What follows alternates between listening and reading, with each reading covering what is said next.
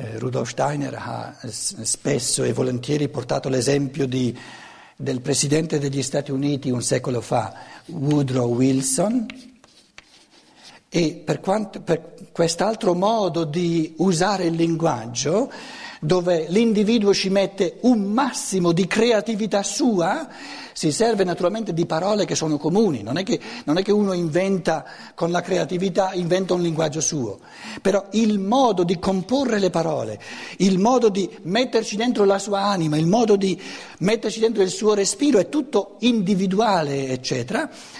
Usava questi due esempi di Wilson e di Hermann Grimm e rivela, eh, rilevava il fatto oggettivo, che, che, si può studiare ancora oggi, che questo Presidente degli Stati Uniti e questo, diciamo, eh, storico di, di, di, storia della cultura, storia dell'arte, eh, Hermann Grimm, in tante cose, in, in quanto contenuto, hanno degli scritti che dicono esattamente la stessa cosa. Addirittura ci sono degli scritti dove frasi intere nell'uno e nell'altro sono le stesse però dice c'è una differenza abissale tra il modo in cui parla e scrive Wilson e il modo in cui parla Grimm. E la differenza abissale sta nel fatto che Wilson parla quasi da posseduto. Il linguaggio ha tanti e tali automatismi, modi di dire, che questo Wilson non, non, ha neanche bisogno di essere presente proprio come individuo in ogni parola, eccetera, il linguaggio parla da solo. Ed è un fenomeno di possessione, si viene posseduti dal linguaggio. E questa ossessione, questo essere posseduti dal linguaggio, dove il linguaggio proibisce l'elemento individuale, è quando, eh, man mano che una lingua anche la lingua italiana, tutte le lingue che ci sono, diventano o sempre più vive o sempre più morte. Se diventano sempre più morte, l'automatismo, la codificazione cadaverica da, da, da, da, cimitero della lingua, uno neanche riesce ad aprire la bocca e dice no, non si dice così, bisogna dire così, bisogna dire così. Il punto morto della lingua è dove una lingua è codificata a un punto tale che l'individuo non ci può immettere più nulla di individuale. Hermann Grimm, come contenuto, sono le stesse frasi, però si vede da come lui, dalla successione delle parole, il contenuto è lo stesso. E soprattutto quando parla si vede che ogni frase è una lotta, una conquista individuale. Quindi in ogni frase c'è la segnatura, diciamo, no? c'è la, la, la, diciamo, la firma dell'individualità. Wilson parla e scrive e non c'è nulla di individuale. Hermann Grimm parla o scrive e tutto è individuale. Uno si rende subito conto, questo è Hermann Grimm, qui potrebbe essere un'altra persona, un altro americano, sarebbe la stessa cosa.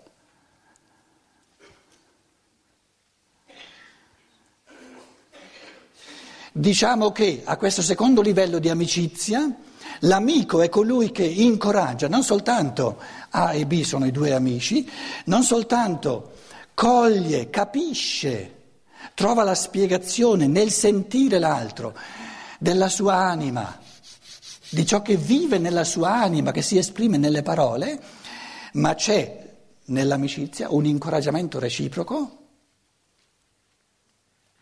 ad interagire col linguaggio in un modo sempre più individualizzato. Non sia mai che tu scriva due frasi o che tu dica due frasi e che non si riconosca il segno unico della tua personalità, della tua individualità. In altre parole, il linguaggio è un tema universale, passibile però di infinite variazioni.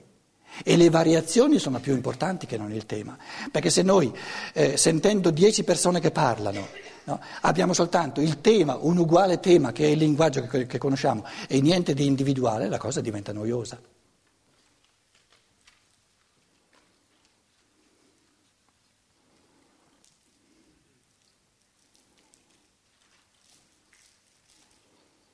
L'amico è colui che sa ascoltare quando l'altro parla, più il come che non il cosa. Che cosa l'altro dice diventa meno importante del come lo dice.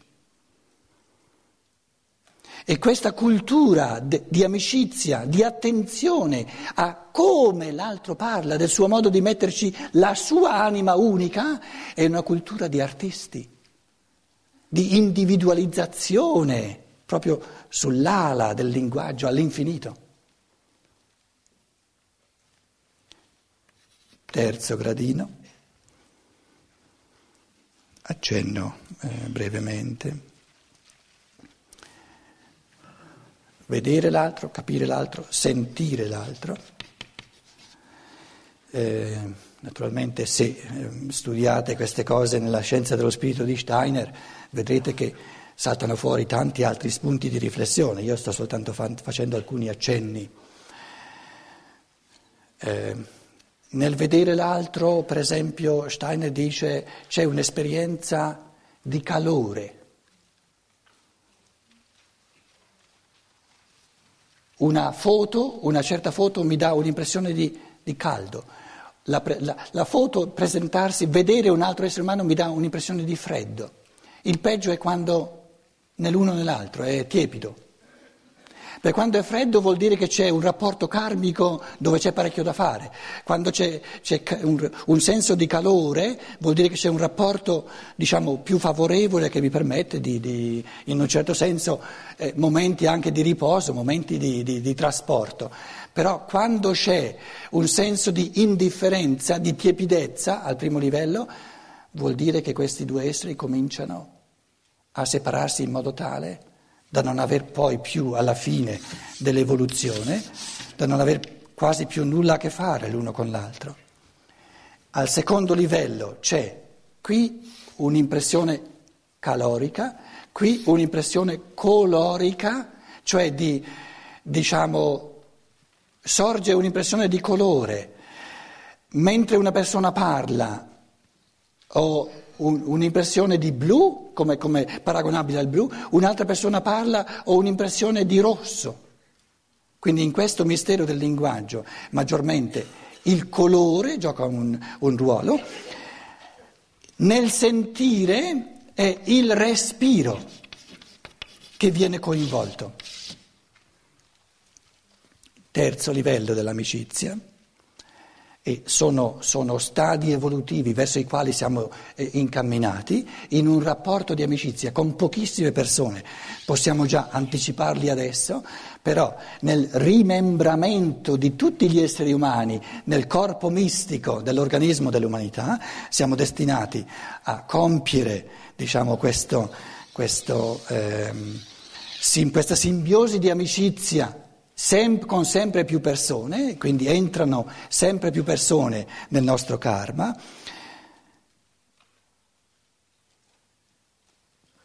A questo terzo livello i sentimenti dell'altro, ciò che l'altro sente nel, suo, nel mondo del suo sentimento, mi afferra il respiro. Qui la cosa comincia a diventare organica addirittura. Quindi siamo destinati, proprio come, come destino di evoluzione, a diventare sempre di più membri gli uni degli altri e allo stesso tempo mantenere e perfezionare la nostra individualità che ora già a partire con le persone che più ci sono vicine, con le persone amiche e poi con sempre più persone come, come rapporto karmico che diventa sempre più profondo il mondo dei sentimenti dell'altro agisce direttamente sul mio respiro, e cioè certi esseri umani accelerano il mio respiro e altri esseri umani lo decelerano. Quindi, accanto a un certo essere umano, sento un affanno, ma proprio reale, anche fisiologico e un altro essere umano mi fa entrare all'inizio poco poco, ma sempre di più, nella posizione che manca l'aria.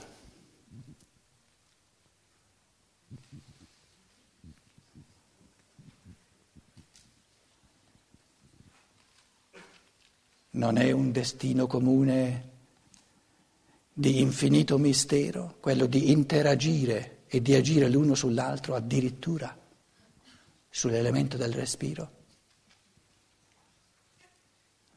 E il quarto è ancora più micidiale. Il volere dell'altro, i suoi impulsi volitivi, questo avviene già a nostra insaputa ora a livelli incipienti in un rapporto di amicizia. Più è profonda l'amicizia e più ci sono anche numero 3 e numero 4 e man mano che andiamo avanti siamo destinati a vivere sempre di più tutte e quattro le dimensioni dell'amicizia con sempre più persone, cosa avviene a questo gradino ultimo? Ciò che una persona vuole agisce sul metabolismo dell'altro.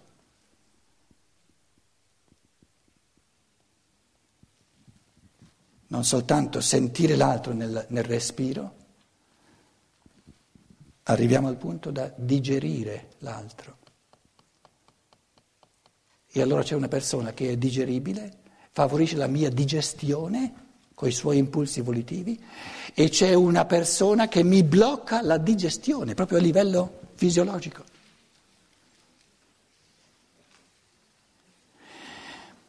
E qual è la persona che favorisce la mia digestione? Qui il volere è proprio il, il, il digestire. Il digestire fisiologico, eh, non metafisico.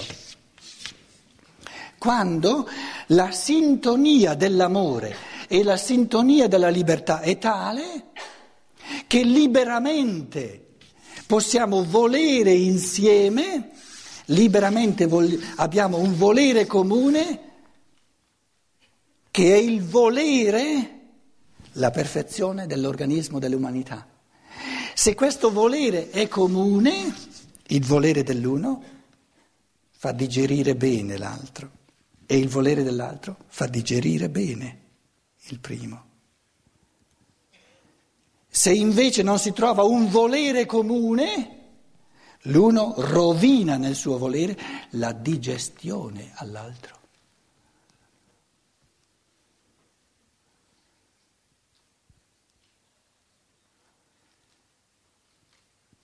A livelli incipienti, c'è una persona che ha problemi enormi di digestione.